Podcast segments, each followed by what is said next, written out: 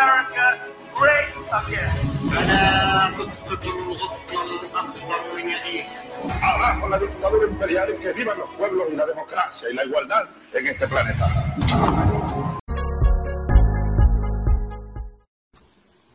Boa tarde, ouvintes. Começa mais uma vez pelas ondas livres da 104.5 Rádio Com FM, ondas de mídias livres, né? Da 104.5 Rádio Com FM, mais um Vozes do Mundo.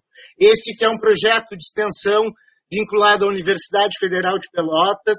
Eu sou o professor Fábio Duval, professor de Relações Internacionais da Universidade Federal de Pelotas, coordenador desse projeto de extensão e apresentador né, desse programa que, como todo mundo sabe, tem eh, todos os ouvintes, e pelo menos costumazes sabem, né, tem o objetivo de trazer as grandes questões internacionais ao nosso plano, né, ao nosso plano da vida cotidiana e diária, e demonstrar como todas essas coisas têm reflexos mútuos, né? não só a nossa realidade local no mundo, como a realidade no mundo na nossa realidade local. Antes de começar formalmente o programa, e eu já aviso que hoje nós temos uma pauta especial, hoje, nesse momento até, e ligando essa coisa do internacional com o local, né? É, hoje o, o, o, Vozes do Mundo está bem, bem inspirado para isso, porque são 14 horas da tarde aqui, e em Nova York são 10 horas da manhã. Né? E agora está se abrindo no Secretariado-Geral da ONU a comemoração oficial com centenas de chefes de Estado, virtualmente, obviamente, né? mas está se abrindo o dia de comemoração uh, do dia para a eliminação de toda a violência contra a mulher. Né? Esse dia para a eliminação de toda a violência contra a mulher, o 25 de novembro, né? Ele é marcado também, né, esse ano, por uma ação muito inspirada pelo que a Covid causou em termos de aumento da violência contra a mulher em função do isolamento social, na medida em que, além de toda a sobrecarga do trabalho invisível se tornou extraordinariamente maior, a violência dos parceiros na convivência contínua, obviamente, também aumentou, né? E como nós sabemos, o Brasil é o quinto país do mundo em feminicídios. Né? Então, o tema hoje vai ser a questão das mulheres. Nós teremos aqui Cecília Hipólito, Eva Santos e Elô Léo Martins, do GAMP, do Grupo Autônomo de Mulheres de Pelotas, para falar sobre isso. Então, ao mesmo tempo que estão comemorando lá na ONU o Dia Internacional para a Eliminação da Violência contra a Mulher, nós estamos fazendo um programa concomitantemente aqui com ah, lutadoras da causa feminista aqui na cidade de Pelotas e Alhures também, ah, sobre esse tema tão importante. Bom, antes de entrar no tema e antes de continuar, deixa eu dar uma explicação aqui e eu vou tomar uma água porque a boca secou. De por que, que nós estivemos fora três semanas. Né? E aí eu gostaria imensamente, bom, Juliano Lima, agradecimentos pela operação da parafernália eletrônica aí no estúdio. Sempre faço esse agradecimento ao Juliano Lima, que está lá tornando possível né, que nós façamos o programa aqui. Mas o meu agradecimento especialíssimo ao meu irmão José Luiz Moraes, o grande José Luiz Moraes, né, da Rádio Com, que me permitiu ficar três semanas fora do ar com Vozes do Mundo para escrever o pós-fácil do meu livro, que é a minha tese de doutorado, que vai ser publicada daqui a dois meses, já está em processo de editoração, e eu precisei me concentrar né, uh, para poder escrever esse pós-fácil para essa tese que tinha sido terminada em 2004. Fazendo um merchanzinho aqui, né, o livro se chama Os Movimentos e Povos Indígenas e a politização da etnicidade na Bolívia e no Peru, das etnogêneses às esquerdas no poder, editora dialética de Minas Gerais. Daqui a dois meses sai, sai impresso, que é mais caro, sai e-book, que eu vou fazer o mais barato possível para todo mundo ler.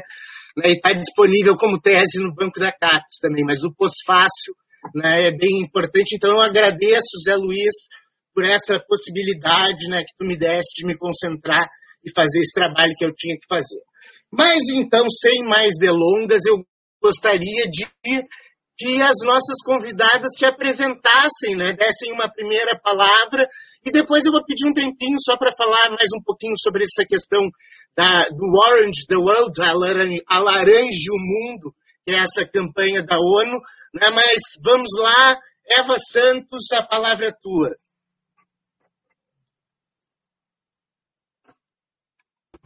Microfone. Microfone, Eva. Estava com o microfone fechado. É que eu tenho uma cachorra e ela late muito alto, então eu tenho que, se vocês ouvirem os latidos, vocês vão escutar. Tá, é, boa tarde a todas e a todos que estão aqui conosco virtualmente e quem está acompanhando o programa. É, eu sou Eva Santos, eu costumo me apresentar como filha de Maria e de Mogar, porque aí vai, vai indo para trás, eu vou recuperando os meus. E sou mãe da Anaí e da Cora, né, que são duas figuras aí que também continuam na, na luta feminista, antirracista, um mundo mais digno e mais justo. É, eu sou assistente social, atualmente estou aposentada. É, Sou vice-presidente, neste momento, estou vice-presidente do GAMP, entrei recentemente, embora tenha participado da fundação do GAMP em 1992. Em 98 eu fui embora de Pelotas, fiquei 20 anos fora e retornei o ano passado, já pré-véspera da pandemia, né? Então, eu estou reconhecendo Pelotas a partir desses lugares. E, e a ideia desse debate hoje, no dia 25, ela começa a ser formulada, né, Fábio, no encontro que teve Exato. promovido pelo curso de Relações Internacionais, onde a gente começou a fazer uma provocação que eu espero que ela não, não, não se encerre no, na data de hoje, de pensar também a questão das lutas das mulheres uh, brancas, negras, indígenas, latinas, no continente latino-americano, pensando aí um pouco a partir da ideia do grande continente, né? Então, que o Brasil por si só não se encerra em si. Então, essas são um pouquinho de mim, tá bem? Passo aí a. Beleza, a ótimo, obrigado, Eva. É um prazer te ter aqui. Cecília Hipólito, por favor. Microfone. Boa tarde. É uma satisfação estar participando aqui com vocês desse, desse debate, né? E eu vou começar assim, pegando um pouco do, do da, da, deixa da, da Eva. Né? É, eu, eu sou filha do seu Alvim e da dona Zenaide. A dona Zenaide, as primeiras lições de feminismo foi com ela que eu aprendi e, e, de um homem feminista em construção e com muita sensibilidade foi o seu Alvin. Então eu tenho muito orgulho disso. Eu sou mãe de dois filhos, o Ramon e o Daniel, e que eu tenho certeza que consegui construir com eles na a entrada deles na vida, nessa sociedade machista, como dois homens com bastante sensibilidade com as mulheres. Então eu me orgulho muito disso, tanto da minha ancestralidade quanto né, dos meus filhos que vão percorrer um caminho e que já percorrem junto com as companheiras deles de maneira muito afetuosa. Bom, vocês sabem que eu, eu além de ter participado da fundação do GAMP, né, eu acompanhei o GAMP lá no início com uma jornada um pouco diferenciada que foi dentro do parlamento em Pelotas. Né? Uhum. Então eu tive a oportunidade de ser hum, a vereadora que assinava os projetos do GAMP. Né? Então, era uhum. tudo construído com o Grupo Autônomo de Mulheres de Pelotas. Né? E muitas com as pesquisas que a, que a Eva, que a Verinha faziam como assistente social, assistentes sociais junto ao, a, ao posto da mulher, a gente eu, como professora, eu já professora de educação física e de dança, então a gente tem um contato com os alunos com muito mais proximidade, isso nos dá a oportunidade de estar junto ali com muitas meninas, podendo ter essa proximidade física e, e já também orientando né, em relação ao papel da mulher na sociedade, né? como educadora, então. E no parlamento eu tive a oportunidade de apresentar os dois primeiros projetos do GAMP, né? que foi o projeto de criação do Conselho da Mulher, na Pelotas não tinha o Conselho da Mulher, e de apresentar um projeto que foi de criação da Casa de Acolhida Mulher Vítima de Violência. Bom, após essa minha jornada no parlamento, depois como deputada, eu retornei também aí para participar de maneira mais efetiva e hoje eu sou da coordenação do GAMP, junto com a Elo, com a Eva, com a Diná, com a Lúcia e com a Roberta. Então, é nesse momento eu me encontro nesse, nessa atuação dentro do Grupo Autônomo de Mulheres. Perfeito, muito obrigado, Cecília.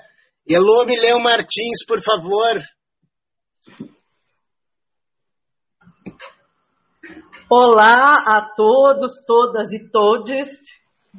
O meu nome, de fato, eu vou começar primeiro falando. Meu nome é Maria Heloísa Martins da Rosa. Eu tenho esse apelido porque ninguém me acha com cara de Maria Heloísa. Quando eu fui fazer o curso de antropologia, porque eu voltei para a faculdade aos 40 anos, né? Eu fui fazer o curso de antropologia aos 40 anos. E pelo meu jeito de ser e pelas coisas que eu fazia e tinha, os colegas acharam que não tinha nada a ver com Maria Heloísa. Aí colocaram. Bom, o Miléu é o sobrenome da minha mãe. Eu, na época que eu casei, em 1980, eu não podia deixar o nome da minha mãe. Eu tinha que colocar o nome do meu esposo, mas eu nunca concordei com isso.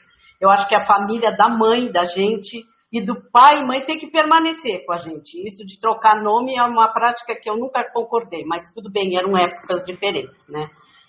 Bom, eu sou uma mulher também simpatizante aí na caminhada do movimento feminista, dos movimentos feministas, porque eu gosto de dizer que é plural, porque as mulheres não são iguais, são diferentes, as questões que, que mobilizam o movimento feminista são várias, né? Então, eu sou uma mulher que estou dentro dos movimentos feministas, estou no GAMP, vai fazer como associada, membra, integrante da coordenação, vão fazer dois anos.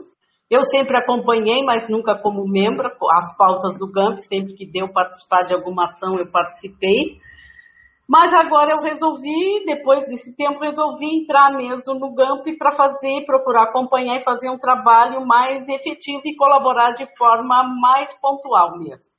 Eu sou uma mulher negra que trabalha e pesquisa as culturas indígenas e afro, que é minha, as minhas origens. Sou mãe de quatro filhos e dois netos.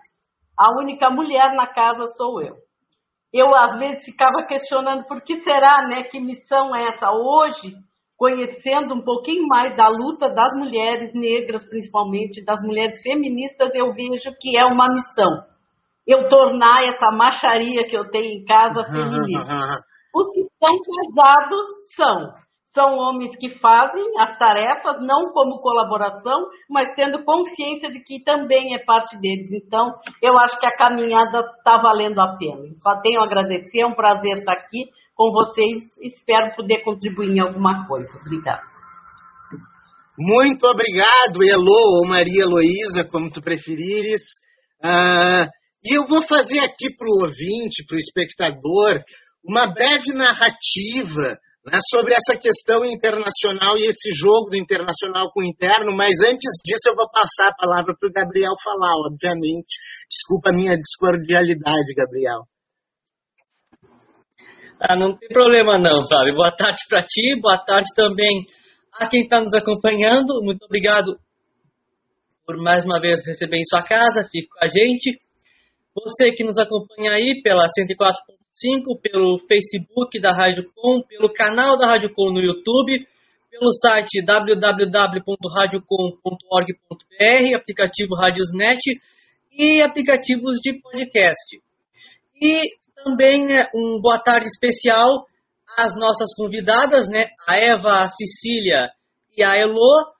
Eu, da minha parte, eu me sinto muito grato de, de, de tê-las né, uh, uh, convidadas aqui no, no, programa. Fico muito honrado que aceitaram o, o nosso convite e espero que hoje seja um programa né, muito proveitoso para né, a nossa sociedade, para que né, uh, caminhemos rumo a uma sociedade menos machista que é a que temos né, em, pleno, em pleno 2020, quase 2021. Beleza, Gabriel, muito obrigado. É isso aí. Mas, bom, para contextualizar, assim, para o leitor, para o leitor, pro, que eu estava escrevendo, estou com o leitor no tá na cabeça, para contextualizar para o ouvinte, internauta, etc., né, a luta feminista e essa questão internacional, principalmente. Me desculpe aqui se eu falar alguma bobagem fora do meu lugar de fala, vocês me corrijam. Mas, assim, se nós formos olhar a luta feminista, né, muito se deve nas suas origens às lutadoras lá do final do século XIX, as famosas sufragistas, notadamente as irlandesas e as inglesas, onde ocorria, né, obviamente, a massa da Revolução Industrial e a qual essas mulheres, por serem mulheres, além de trabalhadoras, estavam submetidas a múltiplas formas de violência. Então começa o movimento sufragista, depois das revoluções democráticas, ditas democráticas na Europa, o movimento sufragista que teve a formação de ligas muito fortes na Irlanda, e no Reino Unido, que acabaram inspirando as sufragistas americanas, né, e que acabaram inspirando algum tempo depois, né, as igualmente importantes, né, e entre elas eu boto aqui até a Pagu, né, a grande uh, Galvão, né, agora me, me, fugiu o primeiro nome da, da Pagu, uh, que foram as sufragistas dos anos 30 no Brasil. Porque vamos lembrar, e isso é importante que nós tenhamos em mente, o voto feminino só foi permitido no Brasil em 1934, com a Constituição de 1934.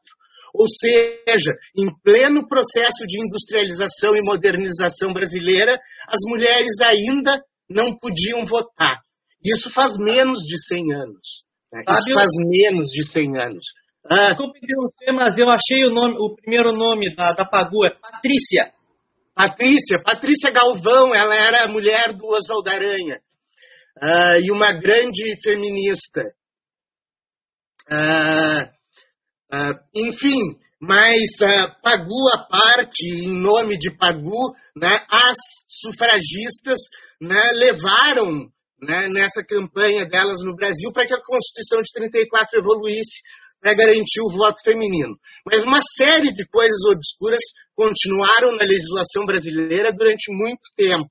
Né? Pelo Código Civil de 1916, o sujeito se casasse com a mulher e ela não fosse virgem, originalmente ele poderia devolver a mulher e o dote. Né?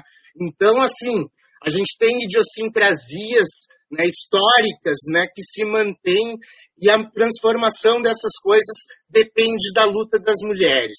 Saltando dos anos 30 para os anos 60, nós temos uma, um acontecimento que é transformador na implementação de força do movimento feminista, que é a descoberta ou a criação, não sei como é que se fala, das pílulas anticoncepcionais que possibilitaram a liberdade sexual feminina de uma maneira única antes não vista na humanidade. na medida em que pudessem usar os seus corpos e aproveitar o prazer que os seus corpos lhe pudessem proporcionar, sem a necessidade né, de arcarem com a responsabilidade de carregar um filho por isso. A partir dos anos 60, a gente tem aí um incremento muito forte do movimento feminista no mundo, inclusive com a criação da famosa atuante, muito atuante nos anos 70 e nos anos 80, da Women's Liberation Front, Frente de, liber... Frente de Libertação Feminista. Né?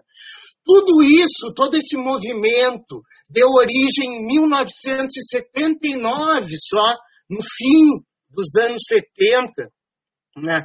quando até o divórcio já era possibilitado no Brasil, desde 77, se cria a Convenção Internacional sobre os Direitos da Mulher da ONU.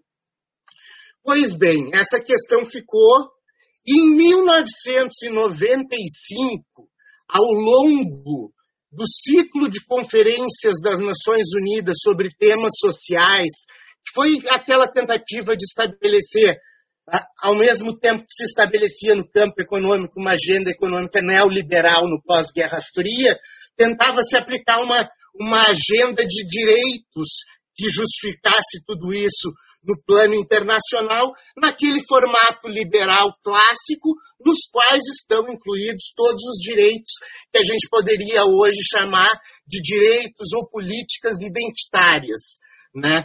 Entre elas, ocorreu em 1995, em Pequim, a Conferência Mundial sobre o Direito da Mulher. E dali nasceu uma agenda, a Agenda de Pequim, que esse ano está se transformando, como, como costuma acontecer na ONU, como teve a Rio e a Rio mais 20, esse ano está se fazendo a Agenda Pequim, ou a Agenda Beijing mais 25. E dentro dessa agenda Beijing mais 25, que está sendo comemorada hoje também lá na ONU, se criaram, ah, a partir de agora e em função do aumento da violência contra a mulher exponencialmente no mundo. A gente tem notícia aqui em Pelotas, mas isso aumentou exponencialmente no mundo. E a Eva falou da América Latina. Se nós somos o quinto país, os que estão na volta são latino-americanos, com certeza, né, pela história do, do macho uh, latino-americano. Né? Então, uh, nessa agenda uh, Beijing mais 25, se resolveu implementar um programa, que é um programa de captação de fundos, na verdade, da ONU, né, para auxiliar na luta da violência contra a mulher em função dos efeitos uh, que eles chamam né, nebulosos, né, porque a gente não vê, uh, porque acontecem dentro dos domicílios, da Covid-19, que são os 16 dias de ativismo contra a violência de gênero, né, os 16 dias contra a violência de gênero, que pela ONU vão de 25 de novembro a 10 de dezembro, e eu soube e fiquei muito feliz, inclusive uh, me, me, me, me, corrijam se eu estiver equivocado, mas na, nós botamos lá na, na, na, na, na chamada do programa os 21 dias que me parece que o GAMP adotou né, para ampliar essa agenda da ONU, o que mostra né, cada vez mais essa necessidade e essa uh, proficuidade do agir localmente e pensar globalmente. O que eu falo é da necessidade da humanidade e das mulheres, por exemplo, enquanto gênero, se unirem em blocos, em blocos cada vez maiores, como a Eva propôs latino-americanos, eu proporia universais, enfim, né, para que esse tipo de coisa que causa ojeriza em pleno século XXI né, seja uh, definitivamente terminado né, nesse nosso mundo contemporâneo. Mas o que eu tinha para dizer assim de introdução, né, para trazer essas questões internacionais e ligar o nosso programa ao, ao escopo global da comemoração do dia de hoje, uh, eu achei extraordinário, e a, a, Eva, nós tínhamos combinado já nesse evento lá, né, de fazer alguma coisa uh, em novembro uh, sobre a questão dos 21 dias de luta, né, como a Covid nos, nos impossibilitou de fazer isso lá no curso de Relações Internacionais, enfim, né, estamos fazendo aqui no Vozes do Mundo, e é com muito prazer que eu uh, vejo nesse Vozes do Mundo se realizando a sua verdadeira missão, que é a gente ligar os temas internacionais aos temas locais, e para isso eu passo a palavra para vocês, para vocês falarem sobre as ações, as campanhas do GAMP e o que é a realidade em Pelotas hoje para as pessoas que não conhecem desse pavor que é a violência contra a mulher, que tanto foi amplificada nessa pandemia do coronavírus.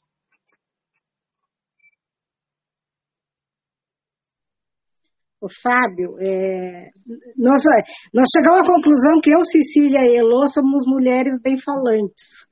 Não sabemos se falamos bem, mas a gente fala bastante. Então, a, a gente vai se revezando tá. aí na, nos diálogos tranquilamente, tá? Eu só, antes de passar para o tema mais específico, eu queria recuperar com vocês, inclusive, que estão no, na área das relações internacionais, que do ponto de vista da história, a luta, a, os relatos oficiais e os reconhecidos são a partir da luta das mulheres feministas inglesas, irlandesas, eh, geralmente mulheres brancas. E eu quero retomar, eu acho que isso faz parte, inclusive, da luta antirracista, da gente retomar a questão de onde estavam as mulheres negras nessa luta. Então, eu acho que isso é um debate que não é o nosso centro hoje. Não, mas, mas é muito importante trazer eles à baila. Brasil.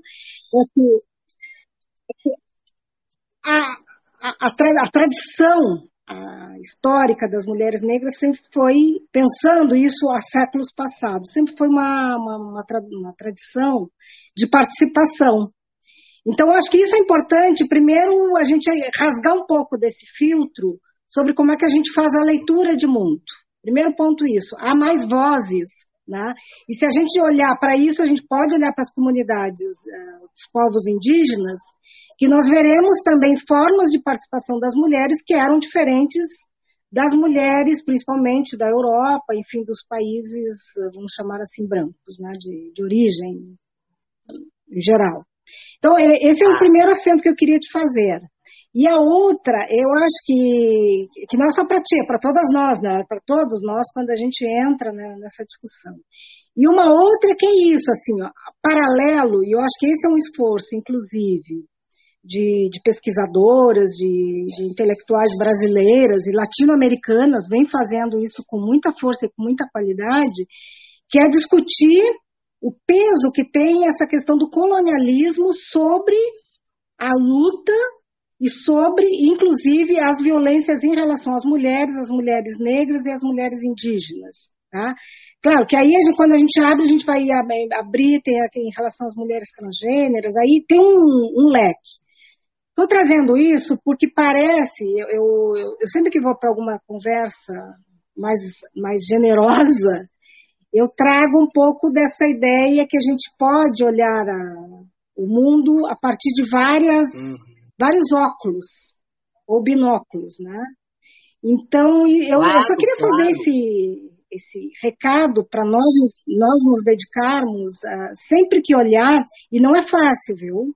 Mesmo no GAMP, a gente tem uma, uma tradição importante de luta, mas ainda não se consegue incorporar essas diversidades da, da leitura de realidade histórica, inclusive. Ah, então eu só queria fazer isso um Perfeito. ponto e passo para minhas, minhas queridas Estamos companheiras e depois pra... retomo, tá? Aí Estamos aqui para aprender, Eva.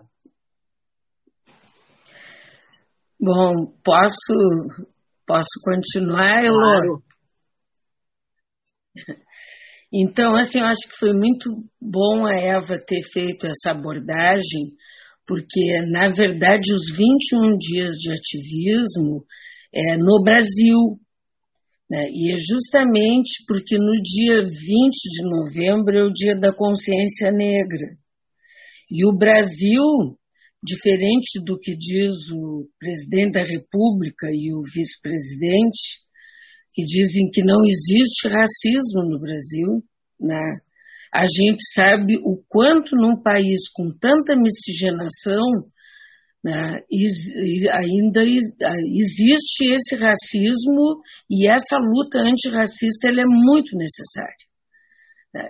Nós, nós tivemos, o, como a Eva diz, o colonialismo, uma parcela da população que já vivia aqui quase dizimada, né, que foram os indígenas, e, e os negros que vieram numa condição totalmente desfavorável, porque foi na uhum. condição de escravos, certo? Foram retirados do seu local onde viviam, onde moravam, com a sua família, com a sua cultura, e colocados num outro país.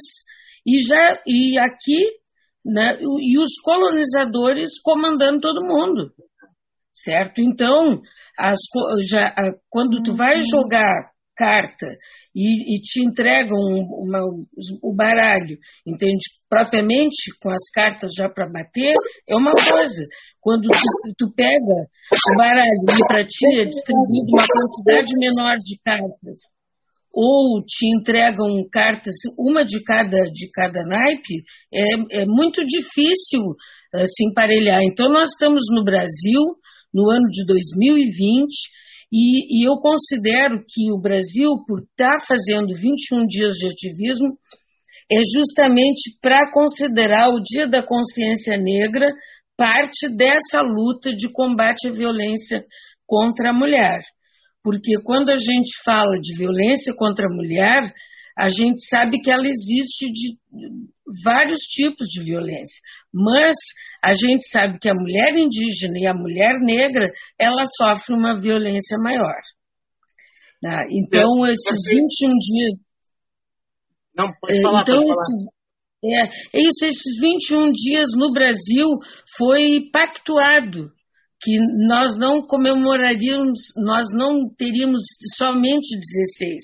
Uhum. Então, justamente começa no dia 20 no Brasil, e eu acho que isso é um avanço na luta feminista que, que considera a contribuição das mulheres negras né, no processo de conquistas que a gente vem tendo. E aqui em Pelotas, né, o GAMP fez durante eh, esse ano de pandemia, que sem dúvida nenhuma aumentou a violência né, contra as mulheres, eh, nós hum, conseguimos fazer um movimento com as máscaras, já que nós estávamos na Sim. pandemia, vou relatar isso, porque além daquele programa, né, Ri for She, que, que, que foi lançado, nós eh, teve também esse lançamento aqui no Rio Grande do Sul, que se transformou em lei pelo deputado Edgar Preto, mas a gente se somou a essa luta criando a, a máscara GAMP e desse, do outro lado Mulher Não Se Cale. E eu, uhum. eu, eu queria dizer para vocês assim que a gente essa foi uma campanha bastante vitoriosa, porque eu acho que nós já vendemos assim em torno de 60, 70 máscaras de mulheres que foram comprar lá na banca do mercado, na banca 57, da Essência da Vida, ainda temos algumas máscaras lá. E, e houve então essa nossa participação durante a pandemia como uma forma de, de mostrar para as mulheres aonde elas poderiam buscar ajuda em situação de violência. O GAMP tem um pouco essa característica de Desculpa criar o conselho. interromper, Cecília, que nós precisamos Sim. fazer um intervalo aqui, e aí tá até bem. conversando com a, Eva, com a Eva para a gente né, uh, tocar nesse ponto e mostrar minha concordância com ela, eu trago uma ideia que eu até dialoguei muito no meu no prólogo esse que eu escrevi, da Angela Davis, que é a questão da interseccionalidade entre gênero, uh, entre gênero, uh, raça e, e, classe, né? Uh, e da não hierarquização desses temas. Né? Mas, enfim, vamos ao intervalo cultural. Né? Agora a gente faz a rádio. Eu sugiro que a Elo já, já, retor já dê continuidade tá. ao que eu estava falando. Perfeitamente. Vamos ao intervalo cultural. Eva Santos, não sei, Juliano, estamos no ar, estamos fora. Me dá um toque aí.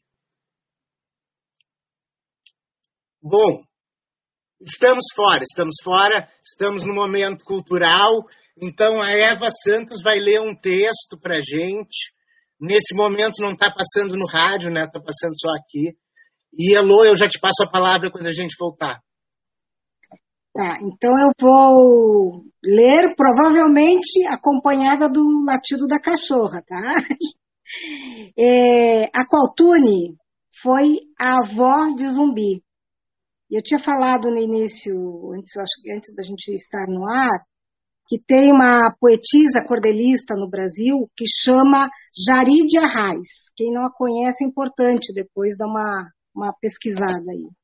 E ela escreveu um livro recente, deixa eu ver se eu consigo mostrar, esse aqui. Ó. Né? Heroínas Negras Brasileiras em 15 Cordéis. E é muito interessante, assim, porque ela faz um resgate da, da história de várias mulheres é, que viveram, enfim, no país e que de alguma forma contribuem e contribuíram muito é, e enfrentaram, inclusive, as questões de violência que hoje, infelizmente, a gente ainda vive. Então, eu vou ler parte do, do, do trecho, são tipo poemas. Eu não sou cordelista, então vou ler, tá? Hum. É, ela diz o seguinte, é, é, é um pedaço, tá? Mas na vida de tortura, a qual Tune ouviu falar sobre a pura resistência, dos escravos a lutar e soube de Palmares, o que pode admirar. A qual Tune se empolgou, do seu povo quis a luta e pensou em se juntar para somar nessa labuta. Mesmo estando em gravidez, ela estava resoluta. A gravidez já avançada não causou impedimento. A qual Tune foi com tudo, formando esse movimento agarrando a esperança e com muito entendimento. Junto com outras mulheres, negras de muita coragem, a qual Tune fez a fuga. Mesmo com toda a voragem, foi parar em um quilombo e falou de sua linhagem. Então, esse é um trechinho. A qual Tune é uma mulher escravizada que não queria vir para o Brasil. E é por isso que eu botei os sequestrados ali, os negros e negras foram sequestrados e isso, ah, o colonialismo nos deve até os dias de hoje. Depois, é, tiver luta, outros tempos, a, a luta vai. decolonialista é uma questão muito importante na América Latina, né? Fundamental. E, e aí, Juliano, estamos no ar, não estamos? Como é que é? Me dá um aviso aí. Se não, tu, tu lê aí as mensagens eventuais aí do, do, do, do pessoal, Gabriel, se alguém fez alguma pergunta.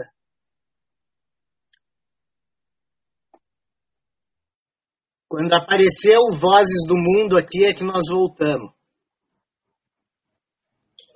Que nós vamos voltando. É. Então, é. Bom, rapidamente aqui, antes que, que, que, que volte, é, temos comentário da Janete Flores. Boa tarde, pessoas. Aí, filho dessas mulheres. Minha amigona, Janete. Também a Diná, a Diná Lessa, ah, também, sucesso campeanas.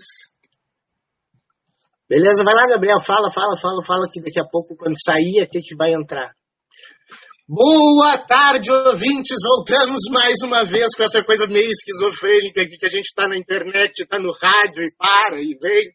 Né? Boa tarde, ouvintes. Voltamos com mais um Vozes do Mundo, esse Vozes do Mundo especial aqui, está conversando com a coordenação do GAMP, do Grupo Autônomo de Mulheres de Pelotas.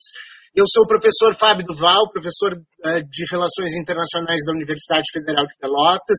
O Vozes do Mundo é um projeto de extensão o qual eu coordeno e apresento aqui nas Ondas Livres, as quais eu sou muito grato por ter a oportunidade de frequentá-las da Rádio Com FM Pelotas, uma rádio de luta, uma rádio a qual eu muito me orgulho né, de fazer parte do grupo que ajuda ela a funcionar. Meu grande abraço de novo ao José Luiz Moraes. E a Cecília Hipólito vinha falando de uma questão muito importante, que foi uma ação do GAMP, que eu conheci de perto, uh, que é essa questão das máscaras, que dizia, né, a máscara uh, lilás, que dizia de um lado não se cale, né, que servia como um, um aviso, né, ou alguma coisa assim. Elô, pode falar muito melhor que eu sobre isso. Pois é, é pegando essa deixa do não se cale que eu vou falar sobre, sabe, tem uma coisa assim que me deixa às vezes até um pouco inquieta, incomodada com a questão quando se fala da origem do movimento feminista. Porque, como tu bem colocaste, a questão interseccional de classe, raça, gênero. Quando foi né, as sufragistas, lá no início, eram mulheres de classe média, na sua maioria intelectuais, que tinham toda uma estrutura socioeconômica a seu favor. Mas para que essas mulheres pudessem fazer mobilizações e se posicionar, elas tinham quem na retaguarda? As mulheres negras, que já eram o suporte, o lastro das suas famílias, porque no processo pós-abolição, os homens negros, na sua maioria, não acharam lugar para trabalhar, porque não era permitido que o fizessem, né? Então eles foram empurrados para a marginalidade, muitas vezes bebendo e cabendo às mulheres se empregar nas famílias, como costureiras, muitas vezes fazendo várias atividades para sustentar seus filhos, trabalhando em casa dessas mulheres que, que podiam estudar e se mobilizar para ir para a rua. Então, essas mulheres, juntamente com as mulheres indígenas, que muito diferentemente do que muito, muitas pessoas colocam que teriam sido absorvidas pelo colonialismo, as que não foram extinguidas, exterminadas, não foram. Elas sempre usaram estratégias diferenciadas, como a questão da agricultura, que as mulheres indígenas geralmente manuseiam, têm um domínio muito grande e conhecimento sobre plantas, inclusive podendo até fazer viver ou fazer morrer a comunidade por o conhecimento que tem dessas plantas. Então, essas mulheres, né, né, essas mulheres, na sua maneira, têm uma, um protagonismo muito grande para que as outras ocidentais brancas pudessem ir para a rua e fazer o movimento. Como toda a questão social, como toda ação as leis que se conseguem que tem os movimentos sociais por trás. Alguém foi lá, lutou, muitas vezes deu o seu sangue, a sua vida e vai alguém e assina, né? Essa lei, não desmerecendo a luta, mas para dizer assim que as mulheres negras, como bem dizia no livro Lugar de Fala, da Jamila Ribeiro, que ela traz o discurso da sobre Johnny Trump, lá no início do século XIX, que ela pergunta, e eu não sou uma mulher? Porque ela já fazia isso tudo, ela trabalhava, ela carregava roupa, ela lavava, e nunca nenhum homem se ofereceu para ajudá-la porque na época as mulheres eram, não podiam fazer essas coisas. As mulheres eram uma bonequinha de luxo que ficava dentro de casa. Então as mulheres trazem o trabalho na sua gênese, na sua formação. E o GAMP, né? E dentro do GAMP a gente tem essa proposta pelas máscaras e por outras coisas que a gente está fazendo também uma nova uma nova postura também, de, de, pegar temas que antes a gente não pegava profundamente, e agora a gente está fazendo isso, que é a questão do racismo, a questão da, da homofobia, né? Então, tem grupos que fazem trabalhos mais específicos nessa área. E aquela, aquela frase da máscara, eu acho que resume tudo. A voz da gente. Se eu não posso lutar com armas, eu tenho a palavra. Hoje eu posso falar porque antes a gente não podia, porque mulheres negras, de acordo com essa interseccionalidade, foram sim sempre mais sofridas pela questão da raça, o sexismo, o machismo, que inclusive os homens negros, né, também não tratavam a mulher com o devido respeito, porque também se vive num contexto de uma sociedade machista, que até as mulheres o são, muitas vezes, a gente sofre esse tipo de coisa. Então, só para deixar assim, trazer essa contribuição, que a gente está na luta há muito tempo, desde sempre. As mulheres negras estão nesse processo. Alguém foi lá, deu um nome, deu um nome, deu um conceito, sistematizou, mas tem uma luta muito grande atrás de das nossas antepassadas que vieram antes de nós e eu as referencio por isso tudo que resultou no sistema capitalista de produção no final da coisa, das, da questão é um acúmulo de subalternidades, né? Na qual a mulher negra acaba ficando na base, né? Então isso é extremamente cruel, né? E aí por isso até que eu falei da, da Angela Davis e dessa dessa questão, né? De como que às vezes é tão criticada pela esquerda a questão da hierarquização da classe, né? Mas como são importantes, inclusive como potencial agregador que a gente viu nos últimos tempos que as políticas de identidade geram, elas geram um momentum também para que haja ali, naqueles encontros entre, por exemplo, vocês do GAMP e outras jovens, a conscientização da questão de classe. Eu até no meu prólogo do livro, que é sobre a Bolívia, e fala muito da subalternidade da mulher indígena boliviana, que é muito, muito forte. A gente vive na Bolívia um apartheid, né? que da mesma forma que a elite neoliberal, direitista, Ku Klux Klan, racista, americana, tem as suas escolas de governo nas grandes universidades americanas para formar os novos líderes latino-americanos que nos são apresentados de bandeja para implementar o seu projeto neoliberal. Nós devíamos ter as nossas escolas populares de formação de consciência política, porque se não usarmos em bloco a nossa atuação, e aí eu falo também da questão da importância, e esse programa também é destinado a isso, da importância dos homens conceberem toda essa questão da interseccionalidade, de como eles estão envolvidos nisso também, né? em como tudo isso faz parte de uma luta que, se não for em bloco, ela não pode dar certo por uma questão bastante simples. O outro lado usa em bloco, o outro lado vem em bloco.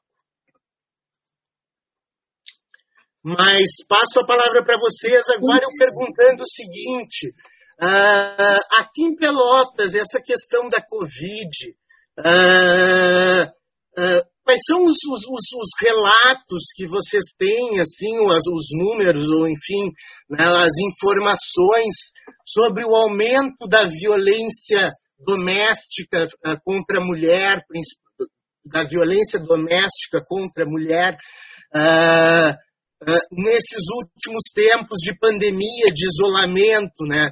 E, e, no qual, me parece, pegando a fala da Elo aí, fica menos fácil, menos, menos fácil calar, falar, aliás, né? fica mais fácil calar. Enfim. Deixa eu. eu tipo assim, quem, é, quem aperta o microfone? Eu queria dar um passo atrás, Fábio. Tá? Vamos, vamos ficar com a pergunta aí em relação ao aumento das violências eh, domésticas, sexuais, eh, políticas, enfim, nos períodos da pandemia, mas eu queria pegar um pedacinho a partir da tua conversa e da, da Elo. E aí retomar, viu, Elo, é, a palavra cura. Né? A palavra falada cura e a palavra escrita, ela move a história. Eu, isso não é uma. Eu, eu não estou sendo idealista aqui no sentido de que estou falando alguma coisa que não é possível de fazer. É, o, que, o que a gente tem acompanhado ao longo da história é que normalmente quem escreve, e principalmente quem escreve, publica, circula, vai formando o pensamento majoritário. Então, assim, mesmo no campo do feminismo, gente, existem várias formas de vários formatos de feminismo.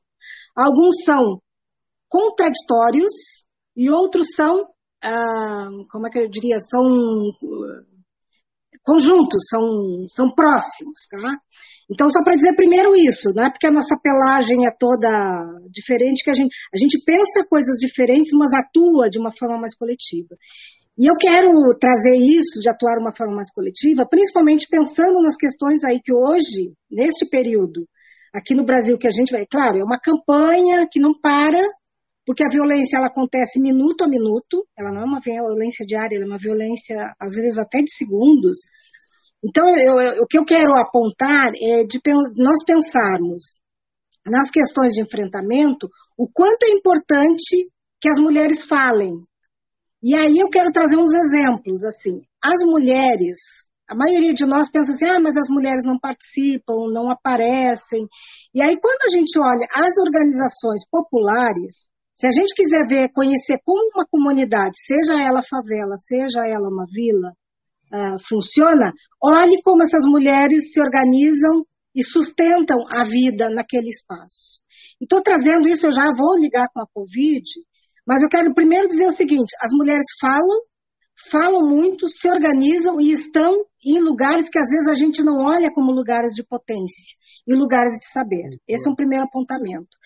Se nós olharmos para as mulheres camponesas, gente, o trabalho do MST, o trabalho promovido pelo movimento dos atingidos por barragem, o movimento dos, tra dos trabalhadores sem teto, e aí a gente vai podemos usar a sopa de letrinhas.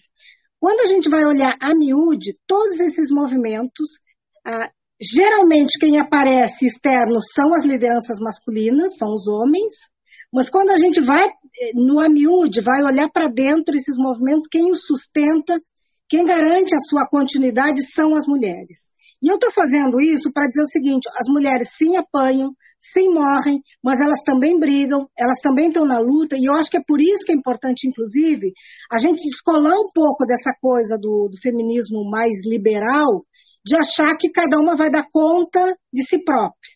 Então, a questão do coletivo, da solidariedade, da organização, ela é fundamental para enfrentar as questões de violência. Eu não tenho dúvida em relação a isso. Tá? Embora isso não seja necessariamente um pensamento majoritário hoje.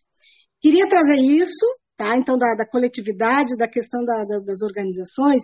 E aí eu só vou entrar na questão da, da, da Covid, não como números, mas de nós pensarmos o seguinte, ó. O governo brasileiro, e aqui em Pelotas especial, e no estado do Rio Grande do Sul também em particular, os nossos governantes ligaram eu não sei se eu posso falar palavrão aqui, mas ligaram o. Foda-se. Né, o foda-se para saúde da maioria da população brasileira. Pelotense, rio-grandense, e aí tem raras, tem estados que estão tratando isso de forma diferente, mas eu vou pegar aqui o nosso quintal. Tá? Então, quando a gente vai olhando isso, e aí a gente olha, eu não tenho os números, viu, Fábio? Assim, eu tá, sou uma tá, pessoa não, claro, que eu não me dedico muito a estudo de números, a não ser que eu precise sim, apresentar. Sim, tá? claro. O que, não é, o que não é claro, é medido não. é impossível de divulgar. É, então assim, ó, primeiro que há uma subnotificação é, de casos. Né? A gente acompanha agora recentemente mais de 7 milhões. A subnotificação já é um retrato de que a contabilidade vai dar errado de qualquer jeito. Errado, exato. Então, assim, há, há uma, uma questão aí que, então, há uma subnotificação, há um descaso em relação à, à saúde da população e só a, a, ligam o alerta quando chega, na, vamos, eu não uso muito isso como conceito, mas quando chega na classe é, alta. Eu não gosto desse conceito para nos definir. Tá? Mas quando chega nos ricos, aí os hospitais privados que atendem os ricos dizem o seguinte: ó, a pandemia está tá, tá caindo, a pandemia está subindo. Então, esse é o primeiro elemento assim, que eu acho que é importante a gente pensar isso quando vai trabalhando com essa questão de, de quem são os, os, pobres, de quem são os ricos nesse país. O segundo elemento é que a maioria dos profissionais que trabalham na saúde no Brasil, no Rio Grande do Sul e Pelotas, eu não sei dizer, mas me parece que o quadro é igual, são de mulheres e muito, eu não sei qual é o número, mas uma proporção significativa de mulheres negras. E que também são mulheres que sustentam suas famílias sozinhas. Ou, sozinhas assim, eu vou falar financeiramente. Ou estão em, na, na, na, nos seus arranjos familiares para dar conta de uma quarentena que nem todos nós podemos seguir. Tá? Então, eu estou trazendo esses dados mais gerais para a gente poder pensar o nosso local e pensar, sim, que essas violências domésticas, sexuais, uh, violências de, uh, de pôr em risco a vida de trabalhadores e trabalhadoras na pandemia, por descaso dos nossos governantes, ela é muito grave. Então, assim, ó, nós morremos por assassinato, por feminicídio, nós sofremos estupros dentro de casa, sofremos espancamentos, aumentou o número de estupros em relação a crianças e adolescentes, Né? É, genericamente, isso sim são a partir de familiares e que é um, um, dado escondido, ninguém quer muito falar sobre isso, e eu acho que é importante, inclusive no GAMP a gente abriu essa discussão de que como é que a gente lida e fala com as meninas que são estupradas? A gente nem está entrando no campo da infância, mas está dizendo o seguinte, ó, que há uma gama de, de, de, de, jovens, adolescentes que sofrem isso e não são mais nem atendidas pelas organizações e instituições que lidam com a infância e também não são pelas mulheres adultas, das organizações que tratam das mulheres adultas. Então, isso é um mapa geral. Eu, eu acho que um dado interessante também para a gente avaliar é que nas, na, nas periferias de São Paulo, a dizimação não foi maior porque as favelas se organizaram, a exemplo, inclusive, do Rio de Janeiro. Há exemplo, inclusive, aqui de Pelotas. Então, acho que é importante a gente discutir essa coisa do papel do Estado, que violenta e assassina, e inclusive a violência policial aumenta também nesse período da, da pandemia, e como é que também essa população que acha que não tem nada a dizer consegue se organizar, inclusive para sobreviver. Passo a bola. Vai lá, quem. Eva. Cecília. Pois é, eu acho que é importante isso que a Eva falou. No período da pandemia, as crianças não, não estão indo na escola. Uh, na, e muitas vezes são os professores. Isso é uma experiência até pessoal uh, pelo contato da gente com as meninas, com as alunas, a gente pode muitas vezes perceber se elas estão sofrendo algum tipo de violência, porque muitas vezes começa a aflorar a sexualidade muito cedo, né? E, e, é, e, esse tipo de violência é uma das mais difíceis porque ela é feita por alguém da confiança da criança, ou que pelo menos deveria proteger a criança. Né? E, e, é muito triste quando dizem assim, ah, foi estuprada porque a saia era muito curta. Mas então por que que meninas ainda com fralda, com, com, com corpo de menina e mulheres com burca são violentadas? Então não tem nada a ver com a vestimenta. Né? E isso dentro está eh, tá comprovado assim que eh, são pessoas da confiança e que fazem com que a criança ao receber o afeto, ela vai recebendo aquele afeto e aquele afeto vai se transformando num assédio e a menina não percebe.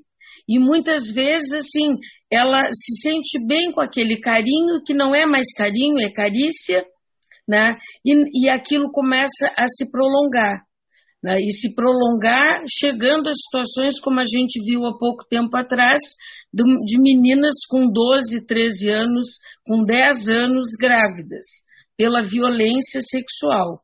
Né? Então, me parece assim que eh, o fato da escola estar tá fechada, isso também contribui. Mas, infelizmente, nós estamos numa pandemia. E até os plantões que estão acontecendo na escola são as mulheres que fazem as mulheres funcionárias, que majoritariamente são mulheres negras. São, então, a gente tem essa, essa situação. Só vai gritar quando não estiver bem uh, para a classe trabalhadora a própria classe trabalhadora. Só vai se manifestar quando a violência contra a mulher são as mulheres. Quando é uma violência com as mulheres negras, são as mulheres negras, as indígenas. E, mas as crianças, elas não têm essa capacidade ainda né, de poder uh, ter essa manifestação. Então, realmente é algo que é necessário e tem a violência da sociedade, tem a violência do poder público. Quando não uh, garante serviços para que essa violência seja atacada. Né? E eu não poderia deixar de falar, já que nós estamos tratando sobre a saúde, a gente não tem como medir em Pelotas, saber quanto, como é que está a pandemia aqui. A gente vive uma grande mentira nesse momento, porque quando não é medido, a gente não tem condições de saber, certo? Não, nós não temos condições de saber. Então, o que, que o poder público diz? Olha, os leitos de UTI estão cheios, mas eu não quero ir para UTI. Vocês não querem ir para UTI. A gente quer ter possibilidade de saber se está com Covid, se está com Covid, inclusive sintomático ou assintomático, para poder receber o tratamento. Então foi fechado um hospital de campanha, certo, que custou muito dinheiro e ele foi fechado de maneira irresponsável, sem esperar uma segunda onda que na Europa já estava começando a acontecer. Certo? Além disso, teve algo que o Gamp participou no o ano retrasado, que foi uma violência muito grande contra a mulher, que foi em relação ao atendimento das mulheres na área da saúde, dos exames de câncer de útero. Essa foi uma das uhum. maiores violências que a gente já teve contra a mulher na cidade de Pelotas. Estão divulgando que, que a prefeita, o governador foram absolvidos, né? foram absolvidos talvez por um judiciário que também deixa a desejar no Brasil, no Rio Grande do Sul, mas eh, tem dois processos correndo. Eu não sei se essa absolvição foi total, mas o que a gente sabe é que morreram mulheres em Pelotas. E, inclusive, tem uma pesquisa da doutora Julieta, que uh, tratava sobre câncer em Pelotas, e aparecia Pelotas como uma cidade com pouco índice de pessoas morrendo com câncer, principalmente de mulheres. E essa pesquisa, de uma certa forma, ela denunciou o fato de não estar sendo medido efetivamente os exames. Então, existe uma lei federal, um decreto que diz o seguinte: ele exige que o poder público municipal uh, ele tenha um, uma fiscalização das empresas que estão fazendo os exames. Então, no primeiro momento, tem que ser coletado, enviado para um laboratório, esse laboratório ele tem que ter uma segunda opinião dentro do laboratório e a prefeitura tem que ter uma, uma, um órgão que faça a fiscalização desse laboratório que tem que medir duas vezes. E o que estava acontecendo? A prefeitura não fiscalizou, essa segunda medição não foi feita pelo laboratório e a primeira era uma medição que era feita assim, tem uh, 100 exames, era analisado um somente, certo? Então, ah. muitas mulheres morreram em Pelotas com o câncer de, de útero, né, porque não foi medido, não foi fiscalizado. Isso foi um dos crimes que aconteceu e que foi abafado. Foi abafado antes, porque nós estávamos num, período eleitoral, e está sendo abafado hoje de novo, porque nós estamos num segundo período eleitoral. E durante todo esse tempo, o judiciário não tomou providências e muitas mulheres morreram. Né? Existem muito mais dados e que eu acho, assim, ó, eu até gostaria de fazer uma provocação, porque tem duas, duas ações na justiça, não é uma discussão somente de cunho eleitoral, mas que a gente pudesse retomar esse debate né, até após o processo eleitoral, Fábio, que eu, eu tenho condições de trazer números mais concretos né? Porque na época a gente trouxe a deputada Estela, a deputada Rosário, a deputada Miriam, né? Uhum. uma, uma organização das vereadoras também, como a, a Roberta. A Fernanda Miranda. Então, me parece assim, ó, que é um tema que Pelotas tem que retomar, porque estão tentando abafar, porque a gente está numa eleição, certo? Mas isso foi um crime e a população de Pelotas tem que, tem que saber disso.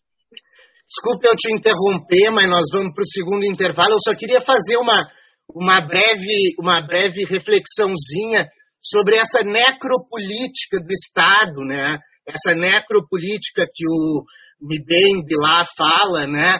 Ela acontece e o Brasil tem um exemplo extraordinário sobre isso, sobre a negligência do Estado.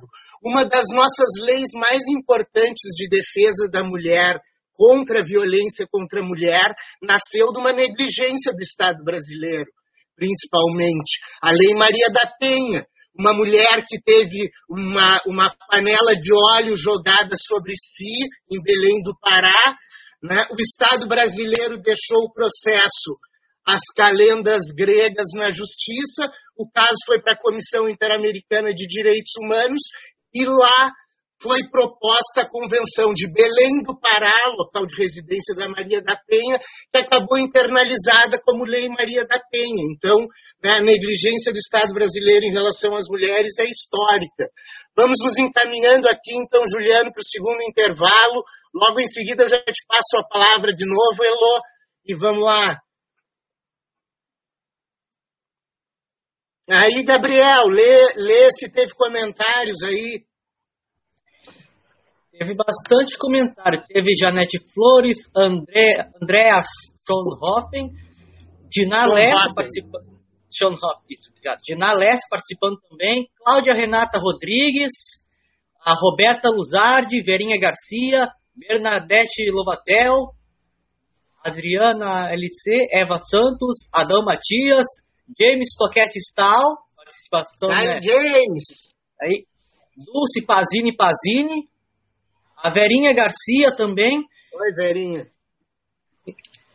E a Dina Lessa ela mandou uma pergunta aqui. A violência contra mulheres é uma das piores pandemias que afeta há anos a, há anos a conduta barra comportamento social no mundo. Precisamos das universidades para evoluir neste aspecto. Pesquisas que integrem este debate nos ajude com estratégias educativas para reverter este quadro.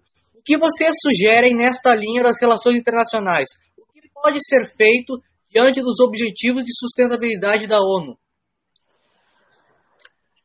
Ah, bom, até é bom falando desse objetivo de sustentabilidade da ONU, né? Isso aí virou vários nomes. Aproveitando que a gente ainda está fora do, do, do, intervalo, ainda está dentro do intervalo aqui, mas só para falar, esses ODMs, que primeiro foram Objetivos de Desenvolvimento do Milênio, depois foram trocando de nome, Hoje eles são a Agenda 2030. E o primeiro objetivo, a primeira meta da Agenda 2030 é uma ideia do Frei Beto, que é o Fome Zero. Né? Que se chama lá Fome Zero, uma ideia do Frei Beto implementada pelo Lula.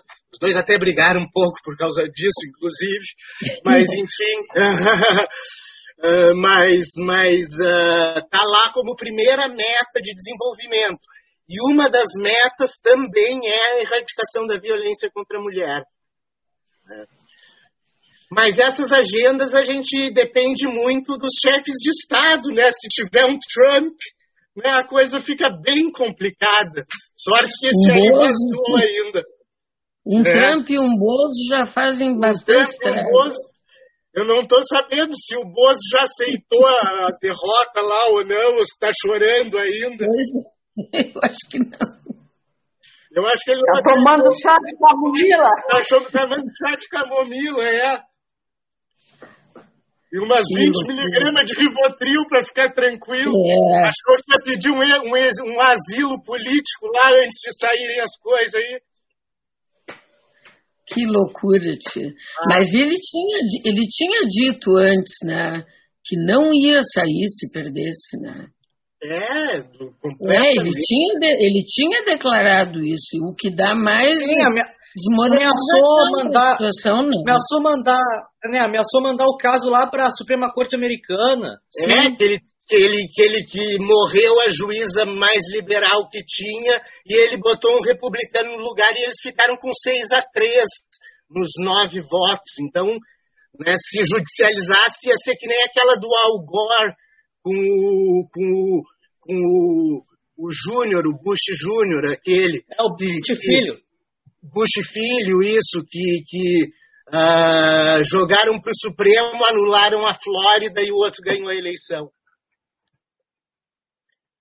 Mas devemos estar tá voltando daqui a pouco. Me avisa aí, Juliano, quando voltar, bota a vinhetinha para eu não, pra não falar bobagem. Bota. Posso contar Conta, mais uma historinha? Dale, sério? Ah, voltamos, voltamos. Havia mais conta a historinha. Eu, tá, eu vou ah, abrir então tá. conta. Voltamos, ah? ouvintes. Boa não, tarde, não, ouvintes. Voltamos mais uma vez com o terceiro bloco. Mais uma vez, não é. Voltamos com o terceiro bloco do Vozes do Mundo. Esse é um projeto de extensão vinculado à Universidade Federal de Pelotas. Eu sou o professor Fábio Duval. Apresentador desse programa e coordenador desse projeto. Hoje temos aqui uma conversa com o Gamp e a Eva queria contar uma historinha antes de eu te passar, Elo. Eva, conta a historinha. Era mais um trechinho da, das 15 heroínas, mas é, eu acho que pode ficar. É, é bom para passar no rádio, é bom. Lê, lê. Ah, então, leio. Tá, então, é, seguindo o mesmo livro. Heroínas aqui, brasileiras negras heroínas. em 15 cordéis. Só para o ouvinte ver. 15 cordéis, isso. Tá.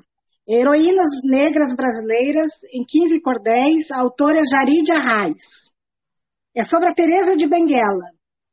Na história do Brasil, nas escolas ensinada, aprendemos a mentira, que nos é sempre contada, sobre o povo negro e índio, sobre a gente escravizada. Nos contaram que escravos não lutavam nem tentavam uh, conquistar a liberdade, que eles tanto almejavam e por isso que passivo os escravos se encontravam. Oh, mentira catimbosa!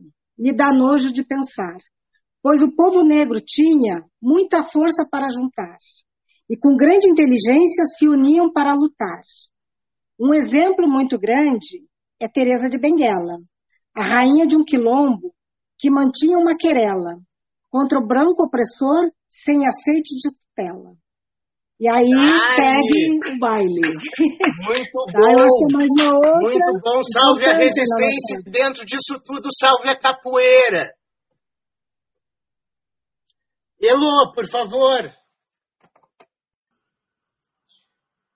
Falando na Covid e as, as mulheres pobres e negras, eu tenho, eu participo de um grupo de escuta de mulheres periféricas, de periferia, assim, que trabalham em postos de saúde e coisas assim. É uma escuta voluntária e anônima, que não posso revelar nomes de ninguém.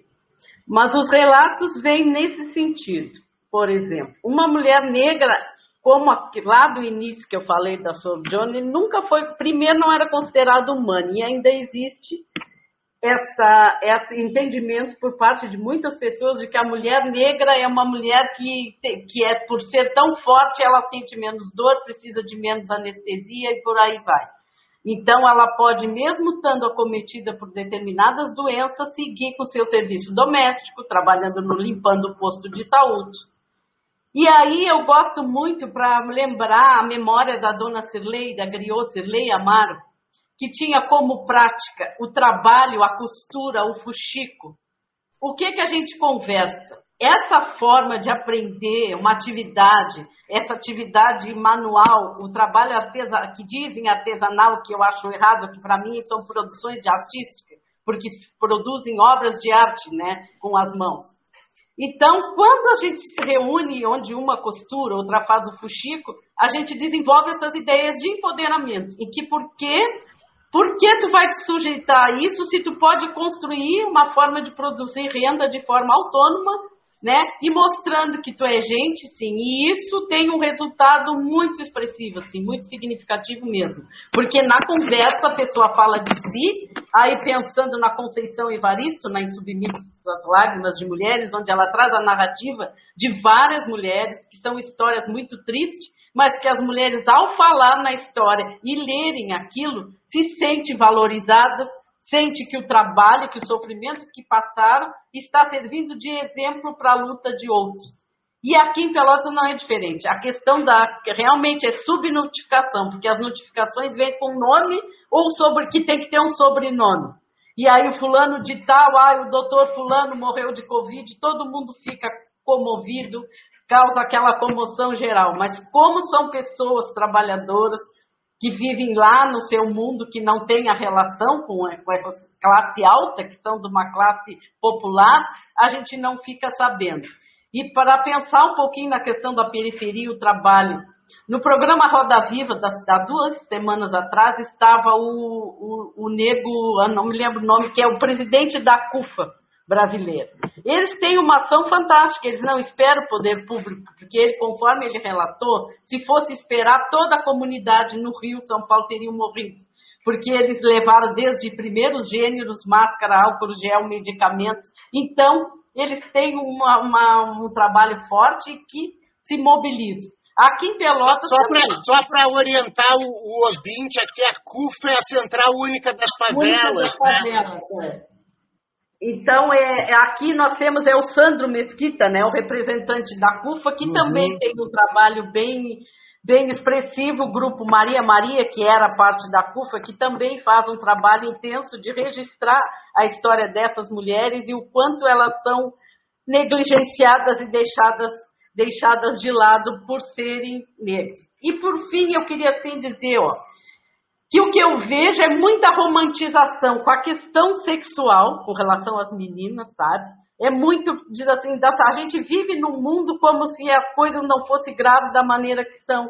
Menina, uma menina cada uma hora é vítima de violência, meninas de todas as idades, mulheres, e a educação sexual ainda continua sendo um tabu. E agora, nosso ilustríssimo presidente, essa coisa, vai proibir, é contra. Imagina, estão tá, tentando criar um projeto para ter a educação, a, educação básica em casa. Imagina, pai e família alfabetizar, se é dentro das famílias, os lugares onde as crianças são mais vítimas de violência. Por quê? Porque são pessoas que elas confiam, como a Cecília falou, que elas amam, elas nunca vão imaginar que aquilo é uma violência e, na, na maior parte das vezes, não contam porque tem medo da represália por parte do, do agressor e aí fica uma situação cada vez mais complicada. Então, eu acho que é isso. E até as campanhas também que fazem com relação à prevenção. Gasta-se fortunas em propaganda, publicidade. Nós temos o ônibus Lilás, que ele anda do estado, de cidade em cidade, para conscientizar. É um ônibus que deve ter gasto uma pequena fortuna, uma pequena grana. Então, tá, ele traz informações. Informações que para alguém até pode ser, mas imagina se esse dinheiro fosse investido em pesquisas reais e projetos para custear tratamento dessas pessoas doentes. Eu acho que o dinheiro é ainda usado de forma assim, como se diz, para inglês ver, porque as propagandas publicitárias dá a entender que a cidade tem uma proposta, que tem um trabalho, que está tudo muito bem. E não é nada disso. É denúncia, máscara roxa foi bom, denuncia, mas e aí? Denuncia. Vai para a delegacia. Para onde essa mulher é encaminhada? Quem protege? sabe? Então, muitas vezes, incentiva a denúncia em contrapartida, a estrutura não está montada para isso. Então, eu acho que o projeto, ele tem que fazer projeto, até quem sabe, como a ONU apoia vários projetos, fazer um projeto nesse sentido, sabe? Para que invista na, nisso, num projeto que dê sustentação, que dê apoio psicológico, médico para essas mulheres, que não fique na publicidade, porque isso, infelizmente, não é suficiente. É, tem, tem uma questão até, pegando aqui da Elo, uh, que, que, é, que, que, é também vital, né, sobre a questão das mulheres negras. Tem a, a Miriam, agora eu me esqueci o sobrenome dela, uh, fez uma pesquisa muito importante da Faculdade de Psicologia sobre a violência no parto que recebe a mulher negra. Ou seja, o uso de fórceps é muito mais aceitável do que numa mulher branca, né? E, e tentando, de, de alguma forma, pegar essa tua questão da coletividade, que a gente tantas vezes enfatizou aqui dentro desse programa, eu acho que, como eu falei, usando uma frase que eu usei, não querendo me citar e fazer auto-merchan, que eu não sou disso, mas o sistema capitalista de produção, ele está todo assentado em tijolos, né?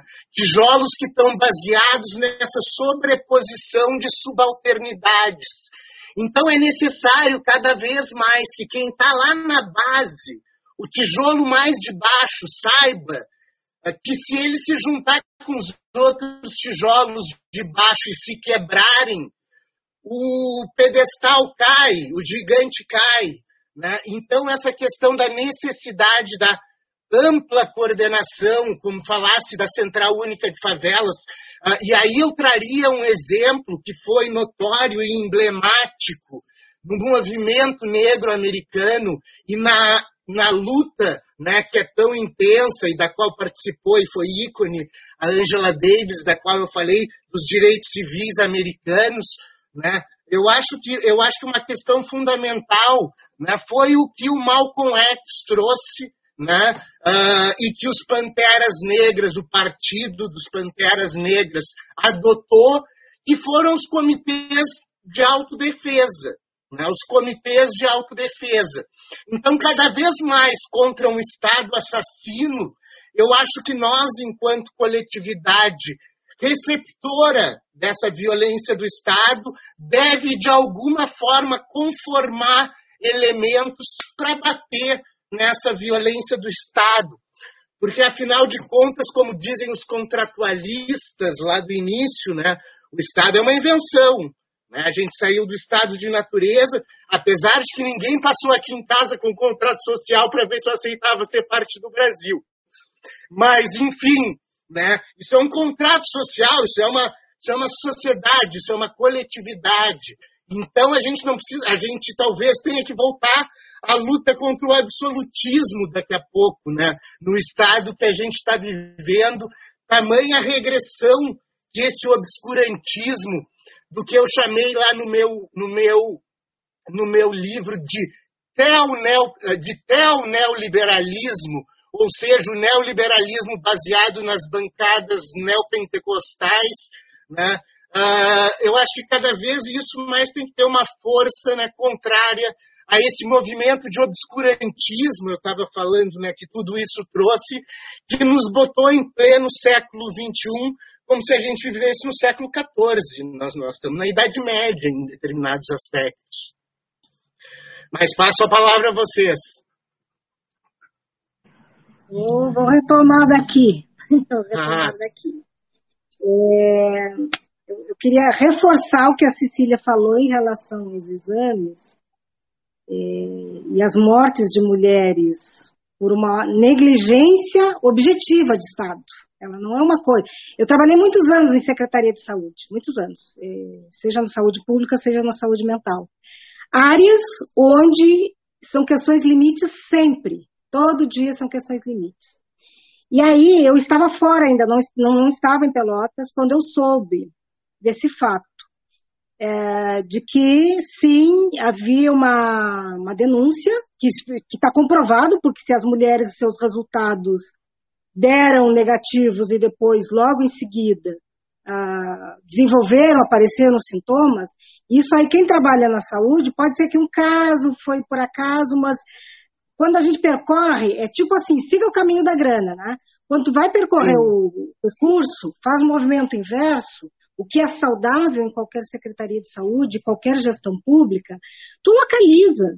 Né? Eu já trabalhei em gestão, é, quando tu quer descobrir alguma coisa que aconteceu de errado, do ponto de vista da gestão pública, tu consegue fazer isso. Pode ficar um pouco mais enrolado, o pessoal botar embaixo do tapete, esconder dentro da gaveta, mas a gente consegue descobrir, inclusive sem necessariamente dizer que isso é uma questão que o Ministério Público vai ter que denunciar, que o TCU, Tribunal de Contas da, da União, do Estado, vai ter que ver. Então, essa é a primeira coisa. Eu, quando soube disso, eu é, observei como as pessoas que estavam próximas, eu, disse, eu nunca vi uma negligência tão grande.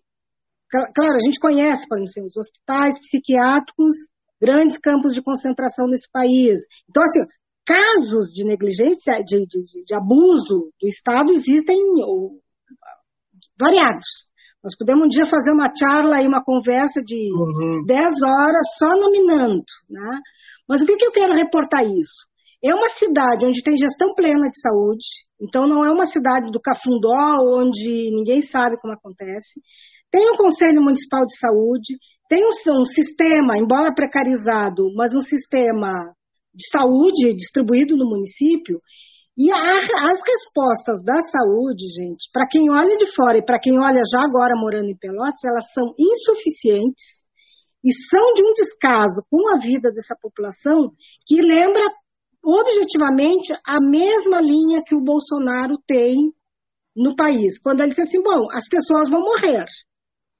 Né? Ele faz várias assertivas. As pessoas vão morrer. O que, que eu vou fazer com isso? Eu não tenho nada para fazer. Então, o que, que vocês querem que eu faça? A sensação que eu tenho que a gestão municipal de Pelotas tomou esse caminho, e isso é muito grave, muito grave. Então, ser ter o inquérito, ter a, não houve a denúncia e o processo foi encerrado, isso não quer dizer que as coisas não aconteceram. Né? A gente acompanhou agora recentemente o caso de estupro da, da Mari Ferrer e viu como é que a justiça funciona. Uhum. Então, não estou necessariamente falando mal da justiça. Estou dizendo que a justiça, ela não é igual para todas nós. Não é igual. Né? Quiséramos ver esse mesmo caso atingindo mulheres da burguesia para saber como a justiça se posicionaria. Tá? Então, só quero de novo reforçar isso, que isso não é uma coisa menor, não dá para deixar por baixo do, dos panos e fingir que, como a justiça um, encerrou o caso, não tem nada mais para a gente falar sobre, sobre isso. Então, esse era o primeiro. Não sei se sou eu, tá dando. A outra coisa, a, a Diná tinha trazido uma pergunta eu, eu, entendi que a pergunta era mais para as relações internacionais, mas é, eu vou, eu vou retomar um pouquinho e vou deixar depois para o Fábio também e o Gabriel, se quiserem se posicionar, eu acho que é importante. É, eu tenho um pensamento na vida que quisera eu que todas as pessoas pudessem viajar, conhecer outros lugares. Se não consegue viajar para fora do seu país, viajem dentro do seu bairro, viajem dentro das suas ruas. Por quê? Porque isso é primeira coisa, nos desacomoda de um lugar chamado comum e de um lugar, entre aspas, protegido. Né? Primeiro movimento, acho que isso seria importante. E quando eu penso nessa questão, por que se pensar, embora o GAMP seja uma organização feminista local, o GAMP já tem aí 28 anos, né, gente? Então, é, tem maturidade para fazer a, a, luta local e tem maturidade para não é se envolver, puxar, porque ninguém puxa nada sozinho, né? Mas também para ir percorrendo um pouco desse caminho das relações internacionais.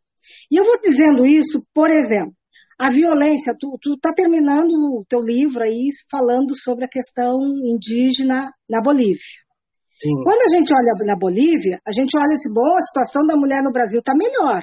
Claro, ah, vou chamar aqui do senso comum. Não está melhor. São formas diferentes de opressão. Não está claro. melhor, são formas diferentes de opressão.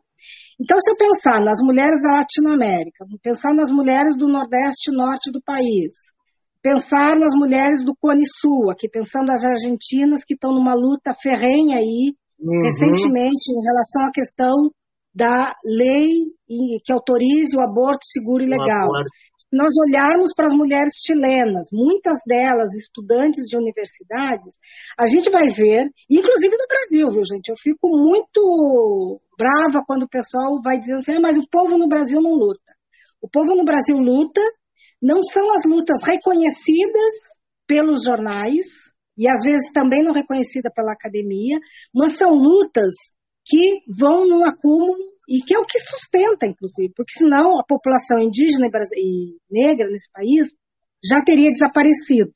Né? Então, só para a gente trazer isso como patamar. Então, eu penso que é um bom debate quando a gente olha para o mundo e vê a quantidade de mulheres que são estupradas. Uh, aí eu posso cruzar a Europa, eu posso ir para a Ásia, eu posso ir para qualquer lugar desse, desse mundo, e eu vou ver, uhum. existem marcadores que eles são comuns em qualquer civilização, gente. Primeiro, o corpo da mulher não lhe pertence. Então, quando as, as mulheres eh, dizem meu corpo me pertence, embora pareça um chavão, é também uma questão de fundo. Só que esse corpo, para me pertencer, ele necessariamente, do meu ponto de vista, ele está atravessado pela luta de classes, ele está atravessado pela questão racial e ele está atravessado pelas questões de gêneros, porque os corpos transgêneros também são ameaçados, violados e assassinados.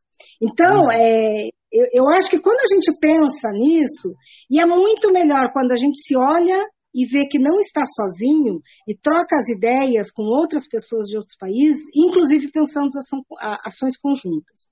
As iniciativas da ONU, elas têm isso como princípio. Só que a ONU é um pouco isso, né? É uma instituição do capital. Né? Tem ações importantes, mas é uma instituição fruto cara do capitalismo e não vai ser ela que vai resolver os nossos. Criada pelo Roosevelt, né? Pelo presidente dos Estados Unidos. é, então eu, é, é isso. Então eu só queria trazer esses apontamentos dizendo assim que eu acho que como as violências que as mulheres sofrem, ela se dá do ponto de vista mundial, internacional, universal, as saídas para, elas também é local, mas também tem que ser enfrentado isso do ponto de vista global. E último assento, gente, eu queria só reforçar, porque era uma das coisas que eu queria falar, e aí eu já estou vendo que a gente está chegando no fim, é assim, ó, neste país, neste momento, a, o resultado das eleições desse ano, embora não seja a derrota definitiva da extrema-direita da direita nesse país, ela apontou claramente que nós somos sim filhas, e é muito louco, porque eu sou uma mulher de 60 anos, eu sou filha da Marielle, que é uma mulher que foi assassinada por violência de gênero, por se posicionar em relação à população pobre, por organizar, né, por lutar contra as milícias, enfim, todas essas coisas que tomaram fôlego no país. E eu estou trazendo isso porque eu acho que o resultado eleitoral ele nos aponta elementos importantes para se pensar tá? que é um outro debate, assim como houve na, na Bolívia, um ano depois do golpe, uh, as lutas são um pouco diferentes. Elege o, Ar, o Arce, e há uma, há uma. Eu vou ter que tomar uma aguinha, gente, só um momento. Tá eu vou forçando a garganta. E há uma ah. predominância no parlamento aí de mulheres, eu acho que isso nos aponta. As lutas no Chile, as mulheres estão à frente, as lutas na Argentina, as mulheres estão à frente, as lutas no Brasil, nós somos muito continentais e viramos as costas para nós internamente. Então, quem é do Nordeste não gosta do Sul, quem é do Sul não reconhece o Norte. Então, quando, se um dia a gente consegue se olhar como, não como um país igual, mas dentro dessa desigualdade a gente conseguir se enxergar, nós vamos ver que nós lutamos de ponta a ponta nesse país todos os dias, e isso faz diferença. Por isso que às vezes a gente consegue, inclusive, ir para um programa que nem esse e falar sobre essas questões ah, de uma forma aberta, né? não que estejamos vivendo em tempos de liberdade, mas pelo menos podemos discutir esses assuntos assim mais abertamente. Uh, mas uh, antes de, passar a palavra para Cecília e para Elô, uh, só discutindo essa questão das, das, relações internacionais que tinha sido posta pela, pela Diná, né? eu não sei se eu, se, eu, se, eu, se eu, compreendi muito bem, mas eu vou tentar explicar aqui o que eu acho, né? nesse termo de, de possibilidade de, de solidariedade coletiva, transnacional, né? e o transnacionalismo é uma coisa muito importante porque se nos últimos 30 anos nós passamos pela, alguns chamam terceira, outros quinta, fase da revolução da, da, da, uh, industrial, que é a era da revolução do conhecimento, né? o que nos trouxe uma série de mazelas, mas nos também trouxe coisas positivas. Uma delas é essa interconectividade do mundo. Se ao mesmo tempo que isso nos rouba privacidade, se ao mesmo tempo que isso pode ser, servir para disseminar fake news, isso pode ser, servir também para criar de longo alcance né, aquilo que se chama de rede. Né? Eu, aí eu falo do networking, construir redes. Né? Que cada ponto pode estar num lugar e hoje, não pela rapidez, mas pela, uh, pela, pela por ser mais barata a comunicação, que no século XIX já falava instantaneamente por telex entre Nova York e Londres, né? mas se tornou mais barato fazer isso, então tornou-se mais acessível. Ao mesmo tempo que eles nos roubam os dados, nos impõem fake news boca abaixo, a gente tem isso também como instrumento para criar esses canais. E aí eu falo uma coisa do governo Lula, da qual eu fui beneficiário e que esse governo tratou de, de extinguir. Né? Eu fiz o meu doutorado na UNB e na Universidade de Cambridge, na Inglaterra, financiado pelo programa de doutorado sanduíche no exterior da CAPES. E eu queria dizer aqui que, no meu caso, nesse projeto, eu queria depois falar do Ciências Sem Fronteiras, que foi tão criticado, uh, na época do Lula, eu ganhei a carta de aceitação de Cambridge num dia, dois dias depois o dinheiro estava depositado na minha conta. Né? Então, isso é uma coisa extremamente importante que os brasileiros saiam para ver o mundo. E o programa Ciência Sem Fronteiras, que possibilitou isso a gente da graduação. A gente da graduação, eu tenho vários alunos que foram beneficiários, que participaram e conhecem gente. A gente acabou, eu tive aluno colombiano aqui. A gente acaba estabelecendo conexões que podem fazer possível essa solidariedade mais concreta, essa ação que eu disse em bloco, que os tijolos têm que saber que uma vez explodidos eles fazem cair o gigante. Cecília, Elô, já nos avançamos é, um pouco aqui no programa, mas. É, essas, essas orientações internacionais né, porque a, a questão da, da, da, globalização, elas são uh, importantes para estabelecer orientações, né, tanto para a nossa luta do, do, cidadão, da cidadã, como para os governantes. Né. Se os governantes se somam a, essa, a essas diretrizes internacionais, nós temos um avanço, que tu acabou de citar. Né? E se nós uh, temos uma, uh, essa orientação também, isso vai se estabelecer na nossa luta, certo? Então, me parece assim que essas redes, as redes, elas podem ter o, o auxílio governamental ou não. Né? E no uhum. momento que elas não têm o auxílio governamental, tem um trabalho que o GAMP já realizou e que uh, estamos querendo retomar, que é um trabalho em conjunto com a Temis, que, né, que é uma ONG também feminista de Porto Alegre, que tem mais ou menos o mesmo tempo que a nossa, que faz trabalho de formação com as mulheres, né, que são as promotoras legais populares. Nós já tivemos oportunidade de fazer esse esses cursos, essa formação aqui em Pelotas. Então, em cada comunidade, temos mulheres ali que vão estar trabalhando com a comunidade e, e após essa formação, elas vão ser lideranças da comunidade que eh, já existe essa liderança, mas com a formação isso fica qualificado, potencializado.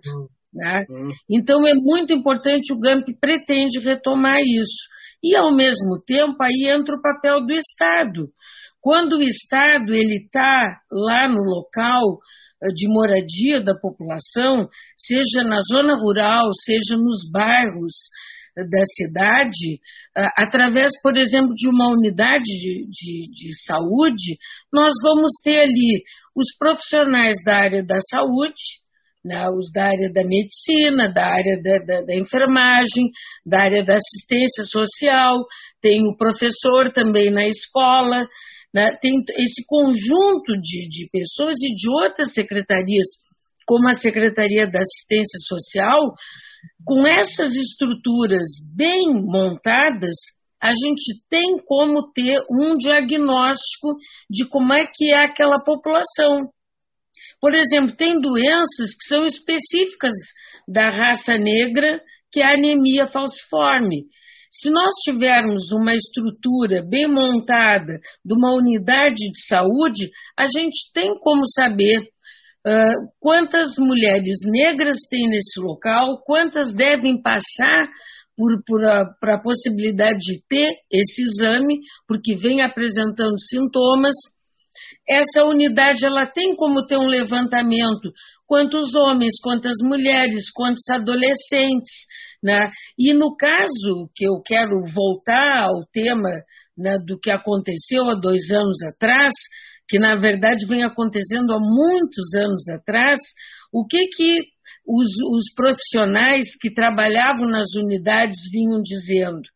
Essas mulheres estão tendo dor abdominal, elas estão tendo eh, sangramento, elas precisam fazer o exame.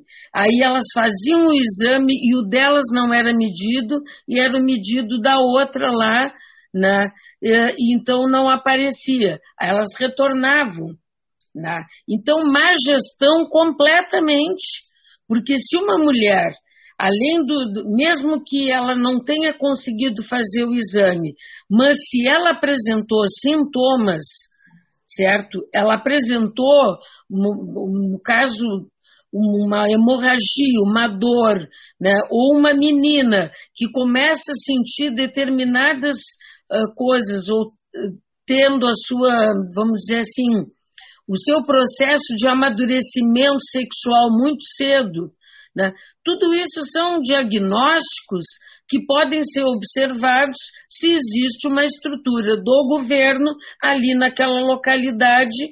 Então, tem a luta em rede também local, que ela uhum. só existe uma ONG, ela só existe uma ONG, só existe uma entidade com essa característica, porque o, o, o, o governo não está funcionando e a gente tem que reivindicar então, assim como a gente reivindicou a criação do conselho, da casa de acolhida, né, nós reivindicamos hoje, por exemplo, para poder medir a violência, que os, as delegacias funcionem 24 horas e que funcionem nos fins de semana, que é quando as mulheres são mais violentamente agredidas. Né? E, e, que a delegacia não é como ela vem atendendo hoje, dizendo que ela só atende violência doméstica. Mas, por favor, as mulheres não são violentadas também na rua? Ou é só quando acontece dentro de casa? A legislação diz que a delegacia tem que funcionar para atender mulheres vítimas de violência. E o poder público, tanto municipal quanto estadual, falham nesse sentido. Porque primeiro não era possível ter o posto, depois não era possível ter a delegacia, e agora não é possível que a delegacia funcione 24 horas, inclusive em fim de semana. É possível, sim, é uma questão de vontade política, porque no momento que um homem sabe que uma delegacia está aberta 24 horas, certo? Inclusive nos fins de semana, pode ter certeza que ele vai pensar duas vezes porque todo agressor ele tem uma covardia também na sua personalidade. Porque quando ele ouve a sirene da polícia, ele corre. Então ele não estava tão bêbado assim. Ele sabe que o Estado está cobertando a condição dele de um machista agressivo e covarde, porque tem mais força física e ele sabe que o poder público está dando cobertura para ele porque no fim de semana não funciona. E eu já pertencia ao Conselho da Mulher e ligava para a polícia, para a Brigada Militar, como representante do Conselho, quantas de nós já teve que fazer isso? E dizendo assim: eu sou do Conselho, tem uma mulher que está sendo agredida lá na Guabiroba, a filha filmando e mandando para gente, a mulher já toda cortada, e o homem seguia, e não adianta, não chega. Aí o que, que aconteceu? Ela foi ser atendida lá no PS, quando num determinado momento a Brigada Militar resolveu dizer que poderia mandar uma viatura. Então é isso, o Estado ele é coautor né, da violência, ele é coautor do crime contra as mulheres. É isso. Então, nos 21 dias de ativismo, nós precisamos falar sobre isso. Porque a gente a, tem, tem esse lado que a Eva diz, né? Nós lutamos tanto que a gente vem conquistando as coisas, senão já tinham nos, destruído total. Né? Mas que continua tendo a coautoria do Estado com a violência, eu não tenho dúvida nenhuma. Elô, eu vou te passar a palavra, mas eu peço que fale rapidinho, que a gente já estourou o tempo há horas aí. Mas está sendo bom, está sendo ótimo, sem problema. Duas coisas bem pontuais, que a mãe já tinha falado, elas, elas acabaram de dizer, a questão do investimento. Esse ônibus lilás daria perfeitamente para estruturar uma delegacia 24 horas. Seria um recurso muito bem, muito melhor aplicado e urgente. Uma segunda coisa grave que eu acho que a gente precisa ficar atento e montar uma forma de investigar é a informação que a prefeita deu hoje no programa Contraponto. Ao ser questionada com a questão dos exames, ela disse, garantiu em alto e bom tom, que o exame de Papa Nicolau tem 50% de chance de erro. Vejam bem, 50% de chance de erro e que ela não sabia. E eu não sei, nunca soube disso. Sei que tem quatro categorias, quem está grupo 1, 2, o grupo 1 e 2 nunca tem problema, quando não tem. Agora vejam, afirmando isso, da forma com que ela afirmou, ela se, ela se, se trouxe uma culpa para si.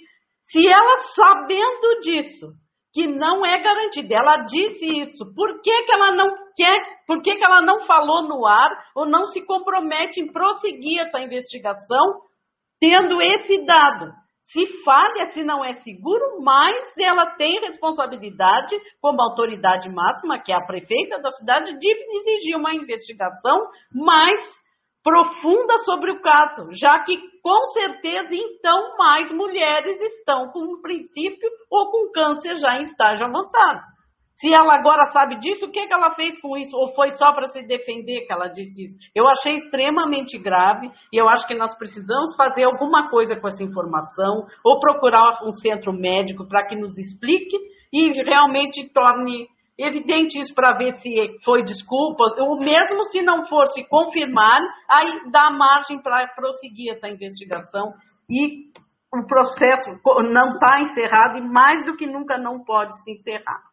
Tá bem? Eu acho que teria mais coisas, mas o tempo esgotou. Eu agradeço a oportunidade de estar aqui com vocês. Foi muito bom. Obrigada.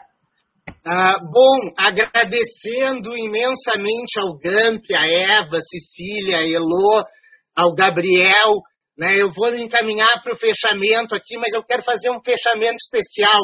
Até a Elô falou, a Elô Mileu Martins, eu também tenho uma coisa assim meio esquizofrênica. Eu sou o poeta Fábio Amaro, e o professor Fábio Duval. Né? Ah, eu tenho essa Irmão, dupla então, personalidade. Não sou, maluca, não sou maluca sozinha, Fábio. Então. Não, não. E aí, falando no meu lado Amaro, ah, eu quero dedicar, né, principalmente ao meu primo Eduardo, filho dela, ah, eu quero dedicar esse programa a uma mulher negra muito forte e que foi muito importante nessa cidade, que é a mestra griot Sirlei Amaro é dedicado a ela esse programa. Valeu, galera. Esperamos vocês no próximo Vozes do Mundo. Talvez façamos uma retrospectiva 2020. Né? Enfim, valeu, muita gratidão. Cecília, Eva, Elô, Gabriel, muito obrigado. Juliano, quando quiseres fechar aí, pode fechar. We